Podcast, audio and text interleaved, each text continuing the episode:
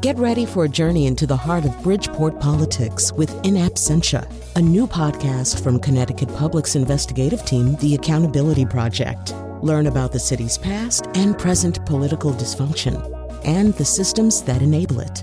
Tune in wherever you get your podcasts. Funding provided by Gregory Melville and Susan Fox and Kathleen Bromage.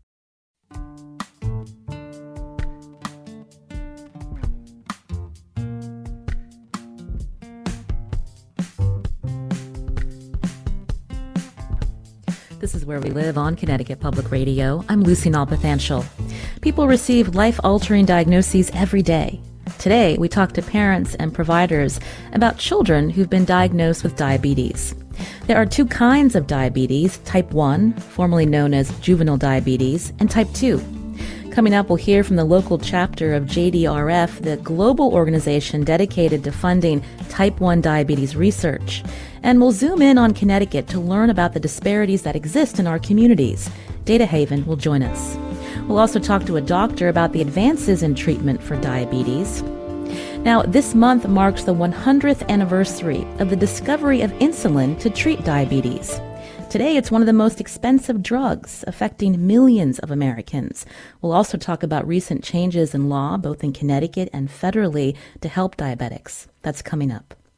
First, joining us are two Connecticut residents, a mother and daughter. Marie Snow joins us on Zoom. She's a resident of Killingworth. Marie, welcome to the show. Hi, Lucy. Thanks for having me on. And Marie is joined by her daughter Olive, who was diagnosed with type 1 diabetes this summer. Olive, thank you for coming on today. Um, thank you, Lucy.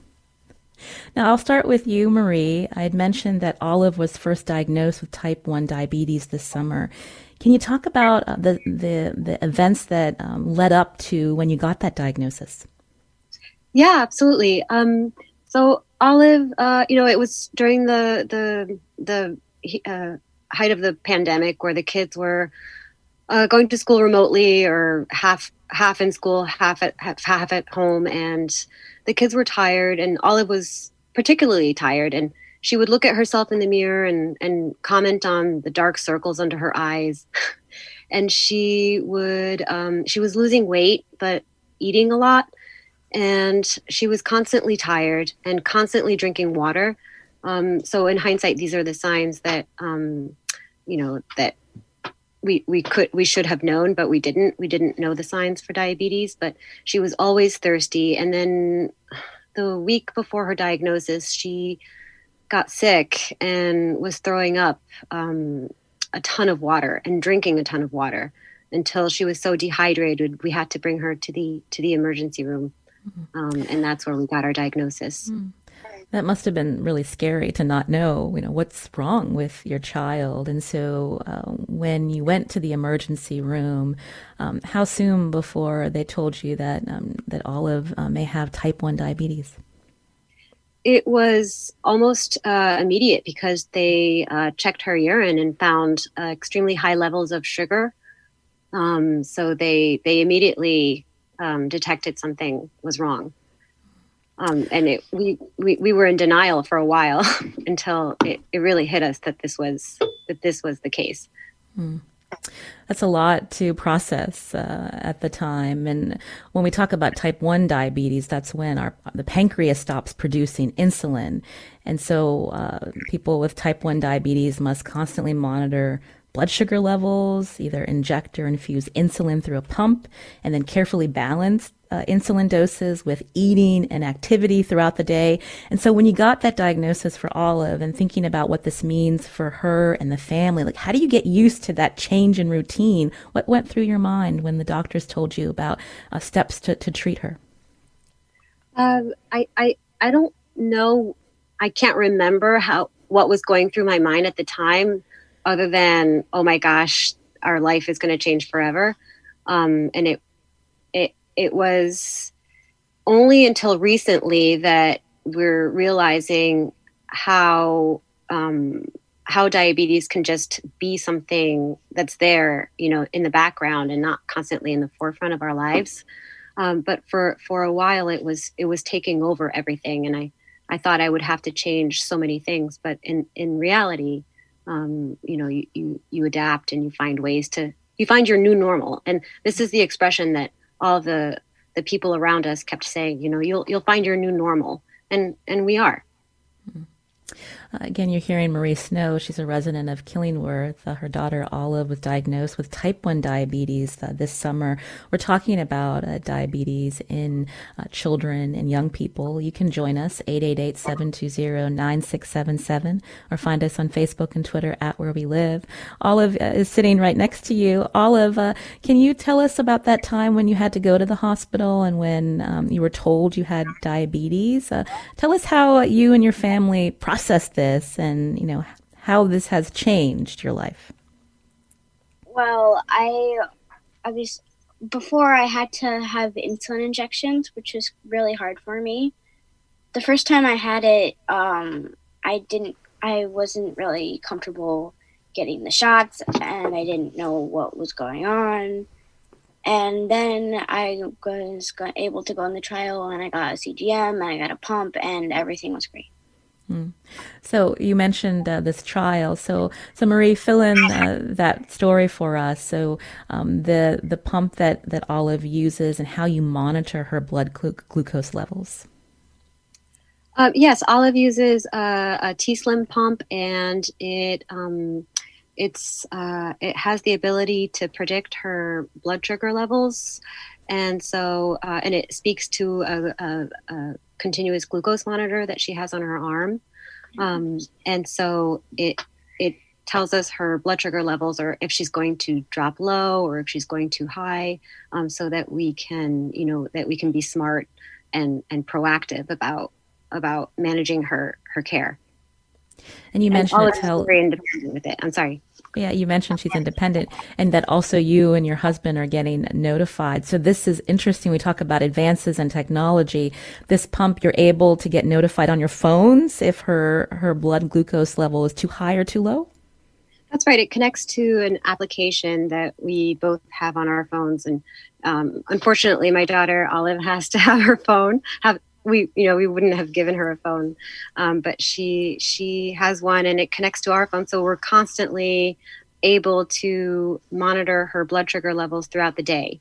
Um, and we can connect with her to see what's going on if there's if there's something that doesn't look right.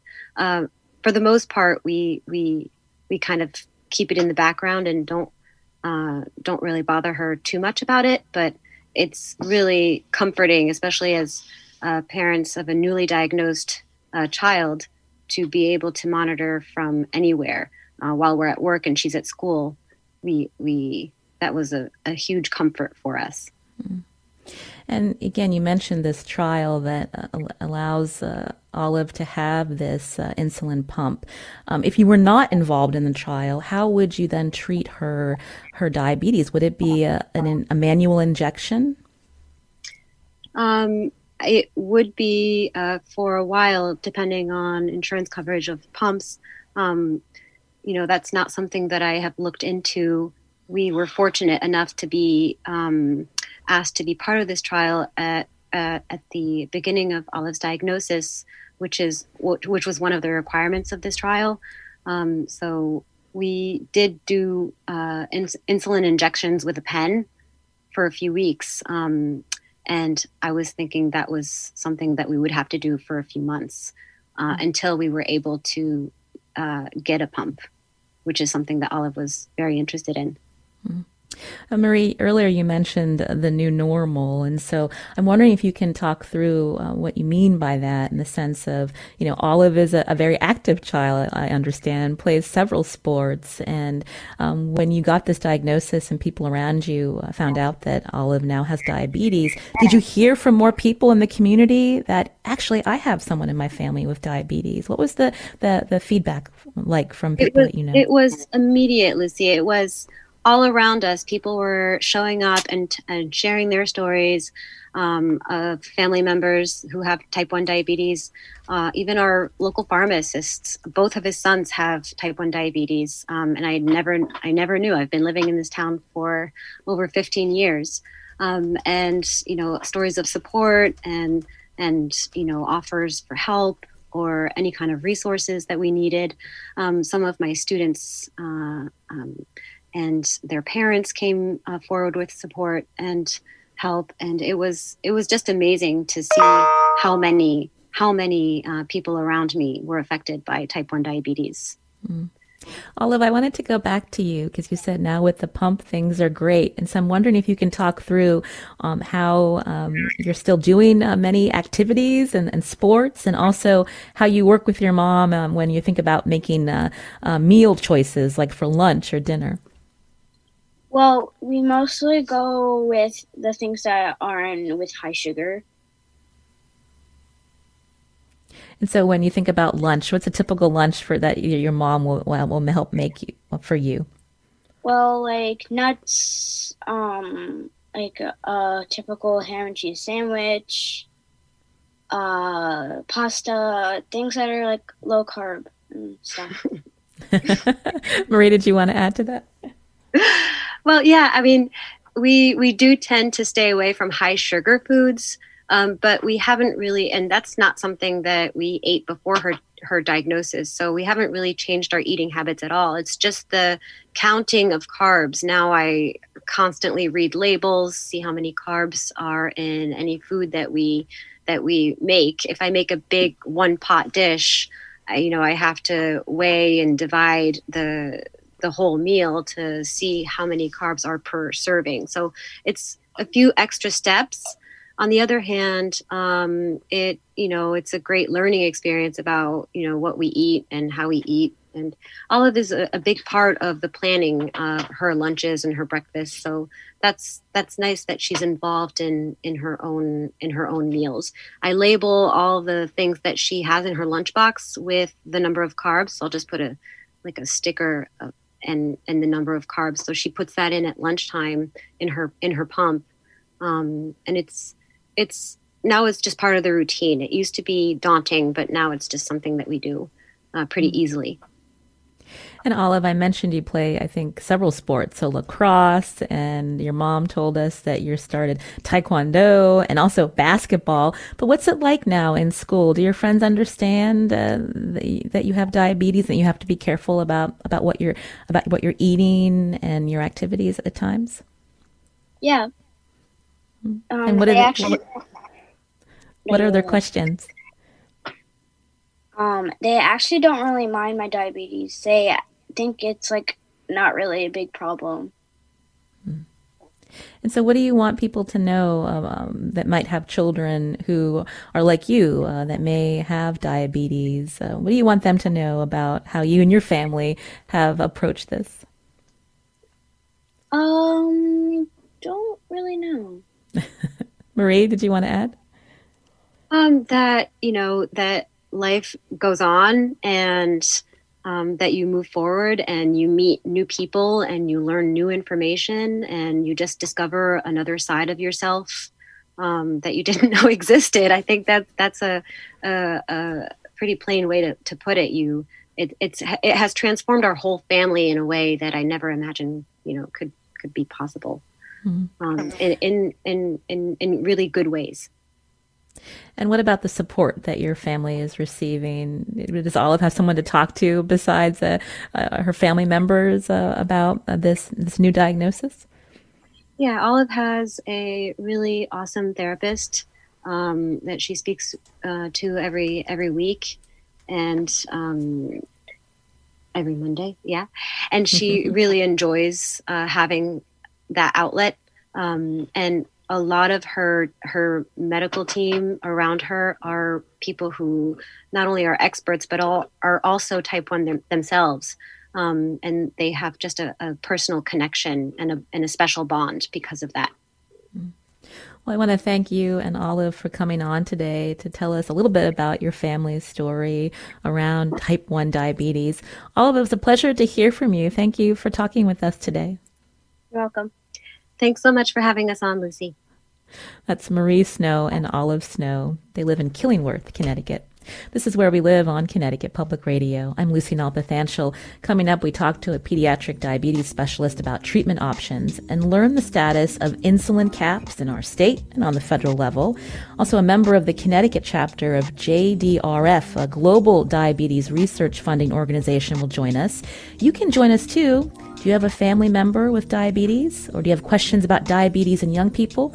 888 720 9677. Or find us on Facebook and Twitter at Where We Live.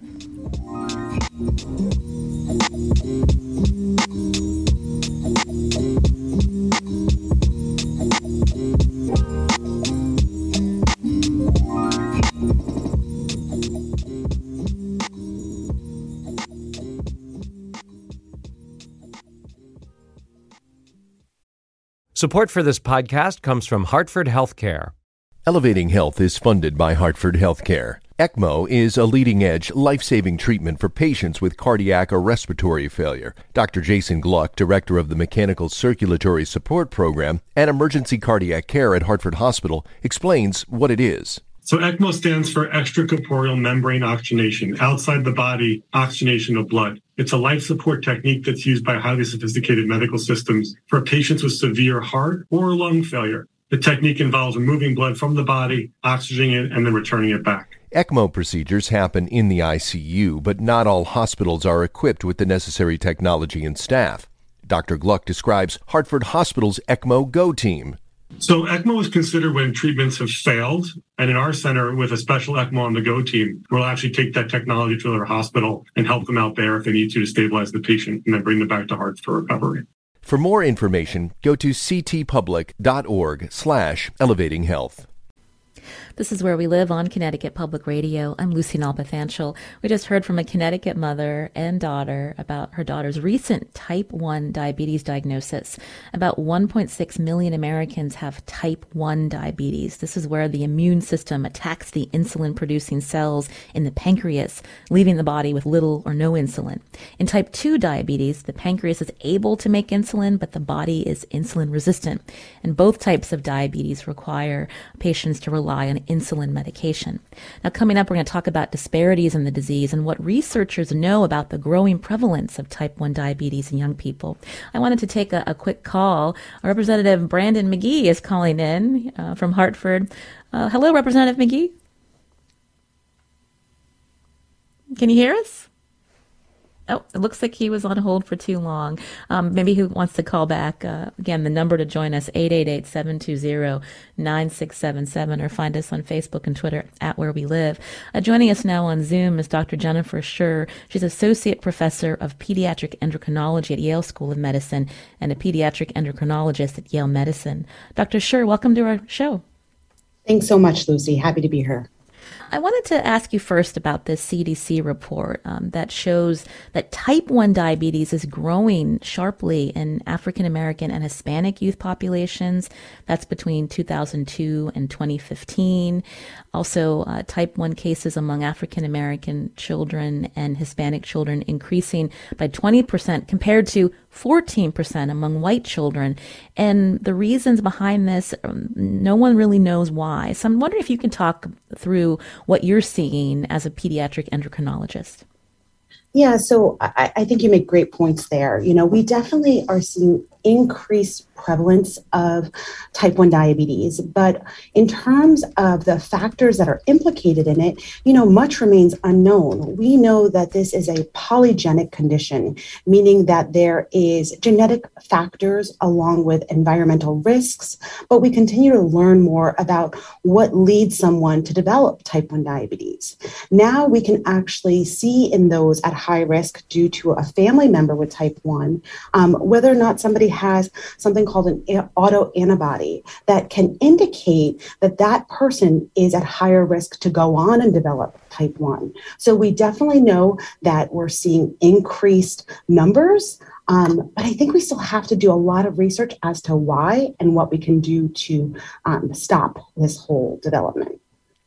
I understand you're involved at Yale with TrialNet. That's the consortium involved in cutting edge research to prevent type 1 diabetes, also to slow the progression for people that have this diagnosis already. Can you tell us more? Yeah, so I think that the work with TrialNet is really intriguing. What that consortium has been doing for over 15 years is looking at how do we predict who's going to go on and develop diabetes. So you can take individuals who have either a first or second degree relative with type 1 diabetes, and you can send autoantibodies. And what we know is if somebody has one or more autoantibodies um, that we can measure, we understand that they're two year or their five year risk to going on and developing type 1 diabetes is going to be 35 to 50% of that population. In addition to that, if somebody has one or more antibodies and also shows some signs of higher glucose levels, their two year risk of developing type 1 diabetes is 60%, and their five year risk is 80%. So these individuals who show these biomarkers, we know they're going to develop the condition. It's just a matter of when. And we're now seeking a number of therapies to go ahead and stop that progression from these biomarkers being present to actually requiring insulin therapy. Mm. Let's talk more about these therapies, as you mentioned. We're talking to you on the 100th anniversary this month of the discovery of insulin. And I had said earlier, when people have either type 1 or type 2, uh, the treatment is uh, insulin, whether daily injections or um, having certain pumps that can uh, input this as well. Um, so I'm just wondering if you can talk through when we think about uh, how insulin helps diabetics and um, what they're seeing in terms of their blood glucose control levels.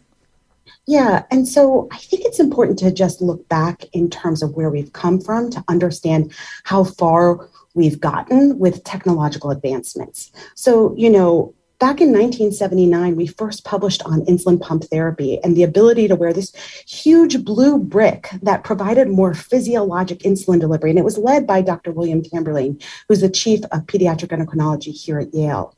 Over the years, we've then seen the development of continuous glucose monitors, which your prior guests were speaking about. And that allows us to view real time data of glucose levels. So instead of seeing four points per day, we're now seeing 288 readings a day. I always tell families when I talk about this technology, it's like Dorothy going from Kansas and showing up in Oz and seeing Technicolor. All of a sudden, things have dimension and you can understand what's happening with your body.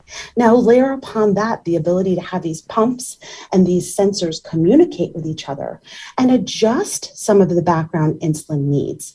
And we've been involved in those studies for years upon years with the first commercial system hitting the market in 2016. And while that system was great, it had a lot of areas that could require improvement. And so our group has actively been working on these new technologies that the goal is to more closely match physiologic insulin needs and reduce the burden to somebody living with type 1. So things will be adjusted more on their own. And ultimately, the goal is to have what we would call a full closed loop system where a user could just wear the devices and not even need to put any inputs um, to go ahead and indicate, hey, I'm eating or I'm going to be doing activity, things that are still required to, today. And I do want to recognize, because I know JDRF is on, that they have been instrumental in the development of each of these components and continue the progression to see us really change how we care for diabetes. Hmm. Before we hear from JDRF, I'm wondering if you can talk about some of the other advances. Uh, we heard earlier um, the uh, Olive who uses a type of pump and they have to change the uh, area of injection uh, and make sure they watch for infection. But there's also something called an Omnipod, which is a tubeless insulin pump. But can you talk about that? And, you know, when, when we think about access to care, I mean, how many people can have one of these, uh, Dr. Sherr? Yeah, so um, there's lots of different pumps out there. The Omnipod is a pump that uh, is tubeless, and we're currently working on the studies to allow for an automated insulin delivery system similar to what your prior guest had, where the sensor and the pump are speaking to each other. And in terms of you know what we would like as a provider, and I think that the whole sentiment of our group is that everybody should be afforded the most advanced technology that that they would like to use. And so, with that, I think our goal is to make sure we speak about technologies, we educate families and help them along the path of what's available. And for years, you know, it had previously been talked about, well, who can have these technologies. And older consensus guidelines would say, well, the ideal candidate is. And more recently, this past May, I co chaired the American Association of Clinical Endocrinology's um, updates on advanced diabetes technology. And what we said is there's no ideal candidate a person with diabetes who is insulin requiring deserves access to this technology. And so we're really, you know, going ahead and trying to push the limits to say it's not a specific type or set of characteristics. The characteristic is I'm insulin requiring. I deserve these technologies. They will improve my glycemia, they will improve my life. And my role is to talk to my patients about it and then really fight with insurance companies to get coverage. And that was my next question, Dr. Sherr, the fight with insurance companies to get coverage. And so, what is typically approved for someone who has private insurance? Or does it just depend on the plan? If someone like a child has diabetes, how quickly can a family be um, able to maybe have the pump uh, to help with their blood glucose levels? Yeah, that's a great question. And so it varies so much plan to plan. I will say we are pretty successful with kids. So I have youth who are diagnosed, and within a month, I have them on an insulin pump. In other situations, we have some antiquated policies with some of these insurers that state that you need to have diabetes for six months before we would approve this technology. And I've written some strongly worded letters, and I've also had some very frank conversations. You know, reminding these uh, insurance companies that this is a chronic medical condition. It's not going to change six months from now. And all we're doing is making it harder as a child and a family adjust to a new diagnosis. And I think through advocacy work done both by persons with diabetes, providers, and then advocacy groups like JDRF and ADA, I'm very hopeful we can change the mindset and recognize that everybody deserves access to this technology. You're hearing on Zoom here on Where We Live Dr. Jennifer Sherr, Associate Professor of Pediatric Endocrinology at Yale School of Medicine. She's a pediatric endocrinologist at Yale Medicine as we talk about uh, type 1 diabetes, also type 2 diabetes among young people. You can join us 888-720-9677 or find us on Facebook and Twitter at Where We Live.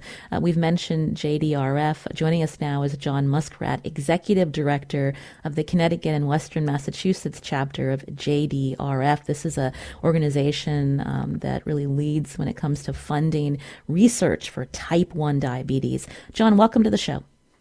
Good morning, Lucy. Thank you for having me. So tell us more about JDRF's role in access to care when we think about just the, the technologies that are now available to help uh, families of people that have diabetes uh, um, you know, have good outcomes. Right. So JDRF is really involved sort of in every aspect along the pipeline for those technologies. Uh, we fund a lot of the basic research at places like Yale and other institutions around the world.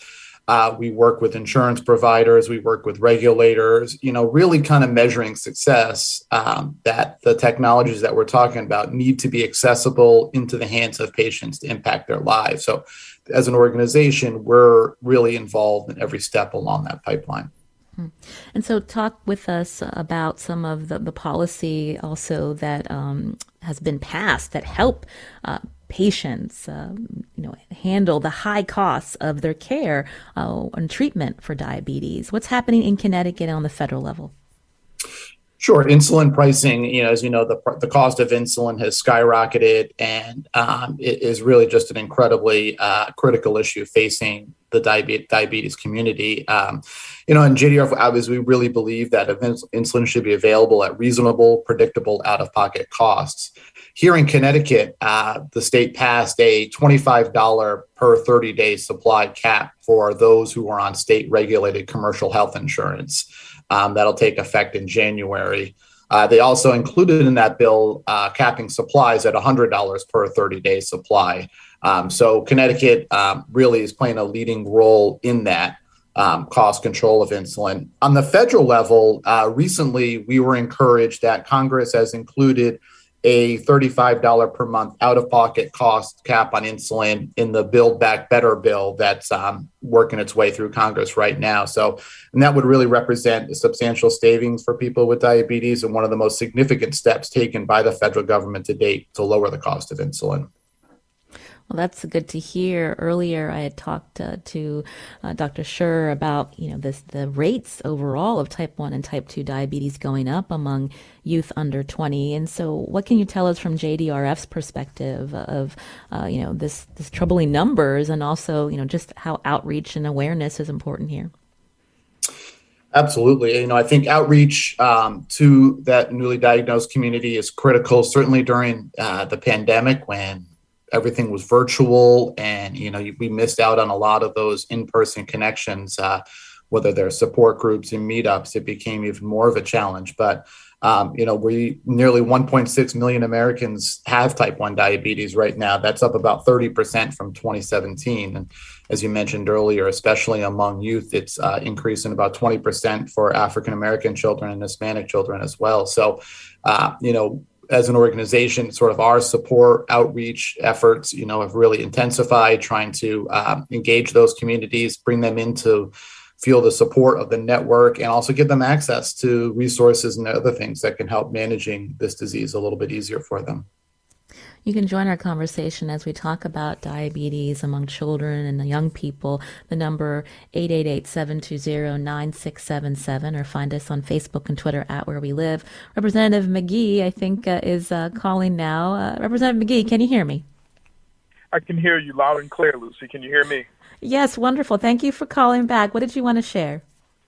Yeah, no, first of all, Lucy, thank you so much uh, for all the great work that you do uh, and today is especially uh, special to me uh, in that your your first two guests uh, really just hit home. Um, as a person who was diagnosed with diabetes a little over seven years ago, type two diabetes, um, it took me a little while to accept the fact that I was a diabetic uh, and I had to embrace uh, a new normalcy. and if Molly is still listening, I want her to to know that even adults still struggle with, you know, trying to manage your glucose readings and, and better understand um, this this you know disease or what have you. And, and for me, I am just so thankful uh, that we were able to, um, uh, as my niece would say, catch it before it caught me.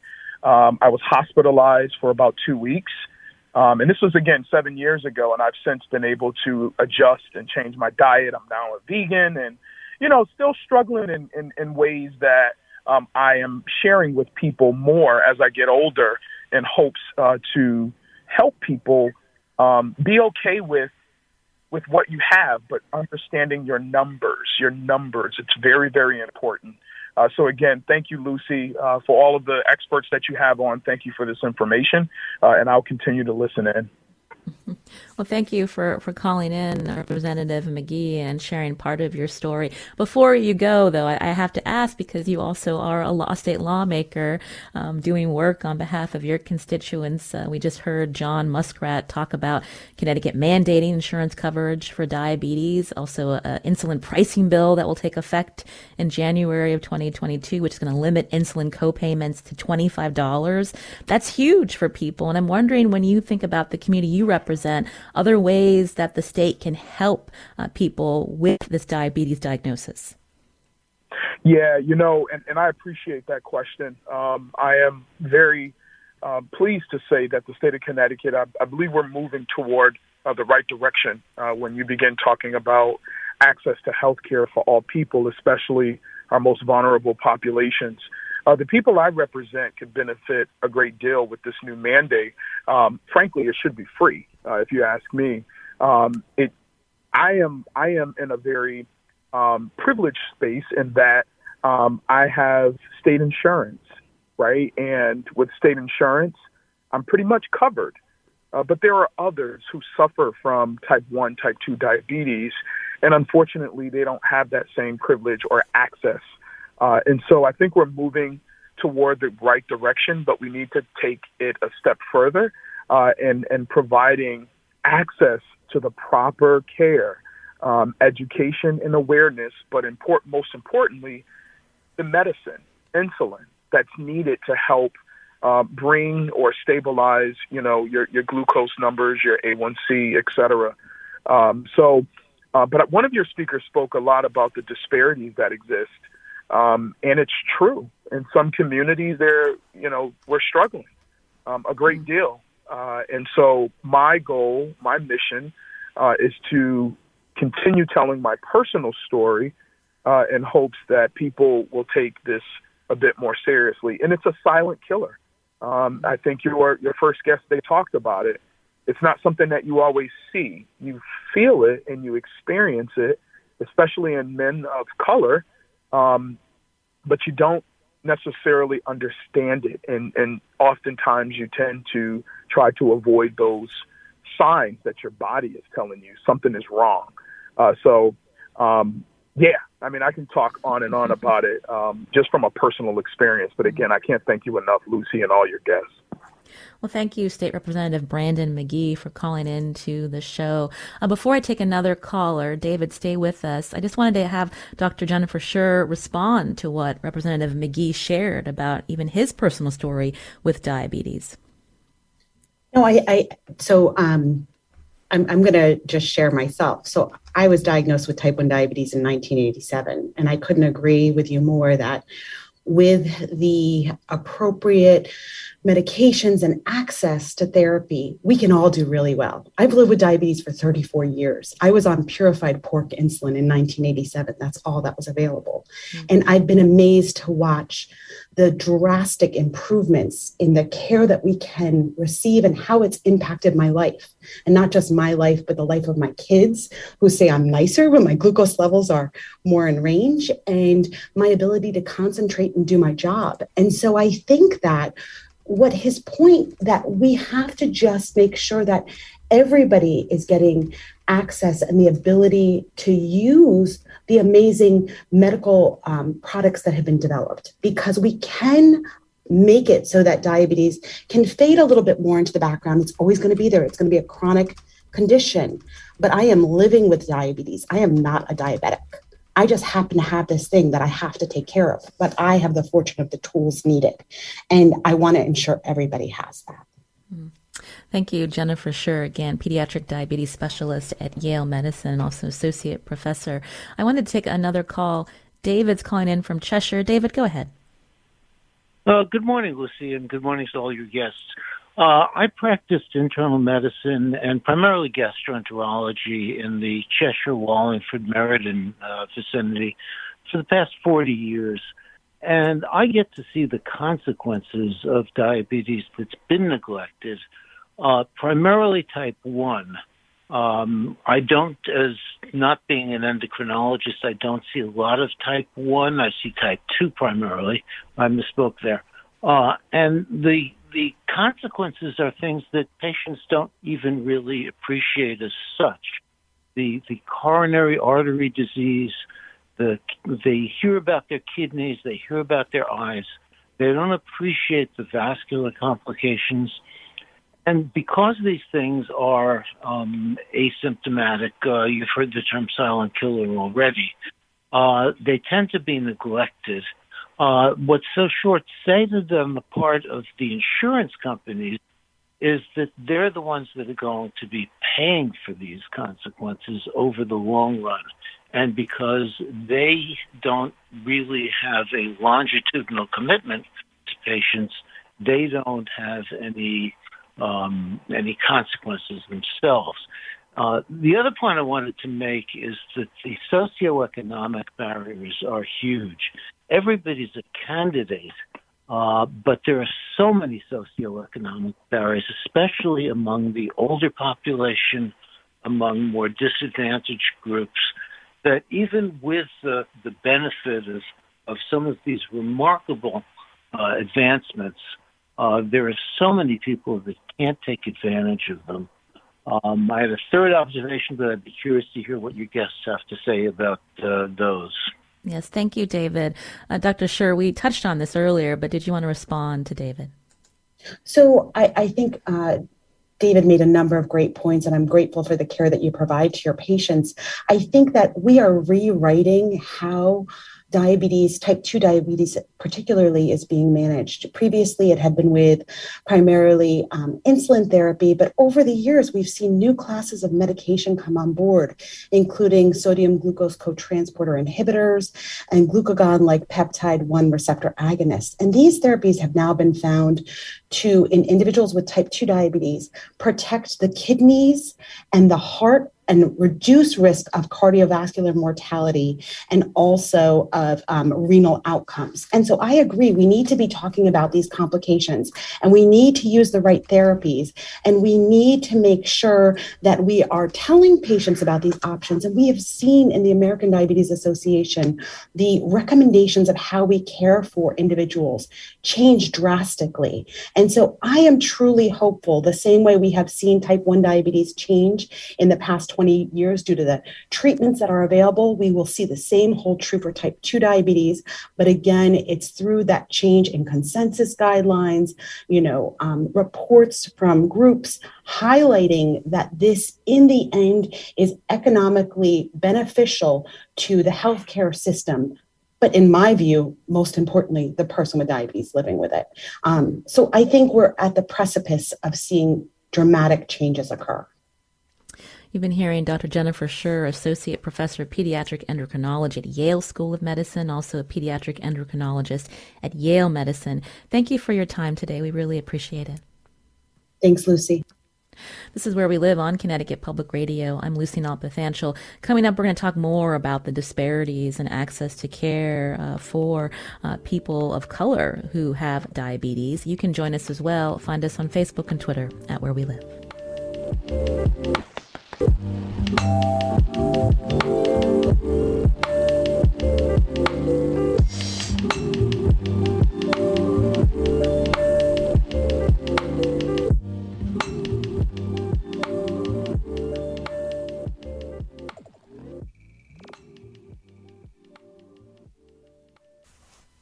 This is Where We Live on Connecticut Public Radio. I'm Lucy Nalpathanchel. Today we're talking about diabetes and youth. Disparities in blood glucose outcomes among ethnic and racial minorities persist, as reported in the Type 1 Diabetes Exchange Research Registry and also Search study cohorts. And Where We Live obtained data from Connecticut Medicaid. To date, the Husky Health Medicaid program covers more than 408,000 children below the age of 20. That's this year. And this includes 1,156 children and youth for type 1 diabetes and 928 for type 2. So, what are some factors behind the numbers? Joining us now is Mark Abraham, Executive Director of Data Haven. Mark, welcome to the show. Hi, Lucy. So when we think about uh, disparities, and we heard earlier from Representative McGee, uh, you know, cost of care being one of them, uh, I wanted to talk more about the survey that Data Haven uh, did, a well-being survey. When we think about uh, type 2 diabetes that can be delayed or prevented through exercise and healthy eating, but that also means access to healthy food. And so looking at the survey, what does this look like in lower income communities like Hartford, New Haven, and Bridgeport? Yeah, good good question. Before I get into the data, I just want to mention, you know, you have to consider the resourcefulness of families when they're looking for food. So you think if families are paying 80% of their income towards rent, which is common, how do they find food? Also, I think of an example of a 16-year-old who works after school until midnight to support their family with rent. And it's just too late to come home at midnight and cook dinner um, when, you know, several people are sleeping in their living room and kitchen. So they find that the one fast food restaurant that's open. And, and you have to think about this sort of uh, work that people do to eat how to eat food. And you know before you necessarily think of like whether they have access to healthy food or not just thinking of the resilience that families have and, and thinking of those ways that we could improve health. Um, but when we look at the data we definitely see disparities. I mean the clearest the other callers mentioned socioeconomic disparities and places both matter. So places like our city centers in some cases you see 10 times higher rates of uh, diabetes related amputation, which is sort of like one of the worst outcomes of diabetes. And that could be traced back to both the higher risks of those areas and income and things like that, but also barriers to healthcare.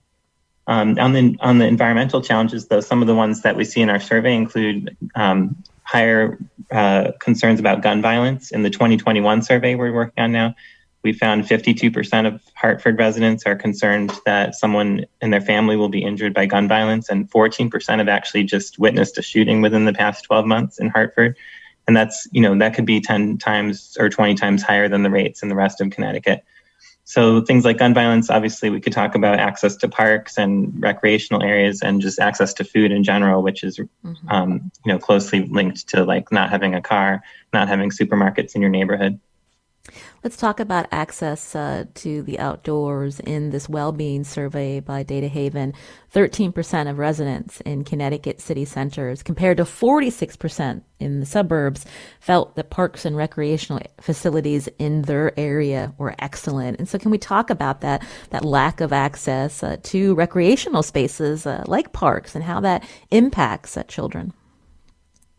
Right. Yeah. If if you're in an area where it's difficult to walk places. Um, it could be due to the hills, like in places like Waterbury, very steep hills. It could be the parks are in poor condition. Even if you have uh, parks in your area, it doesn't mean that your parents will you know, are comfortable letting you access those due to the other concerns I mentioned. So those are major challenges. And, and if you look at the disparities between um, places like uh, Waterbury and Hartford and, and the wealthy suburbs, they're just much more extreme than you see with you know other kind of disparities we think about in the state. So it does call for you know attention to the built environment. There is research showing you know improving the built environment makes people more comfortable going outside and meeting neighbors and exercising.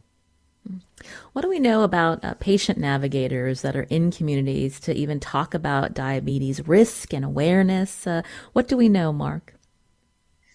Yeah, so there are large disparities in access to care, and you know I think some of the other callers talked about that. But one is that is important is lack of health insurance, and you know if we look at who doesn't have health insurance and then who's not being uh, say vaccinated for COVID or visiting doctors or accessing telehealth, there's a clear connection there. So you would imagine that you know parents and and families that don't have uh, good health insurance or don't have health insurance in all in, at all in many cases are just not able to access the types of um, preventive treatment that would, uh, you know, reduce the risks of diabetes or prevent it from happening in the first place.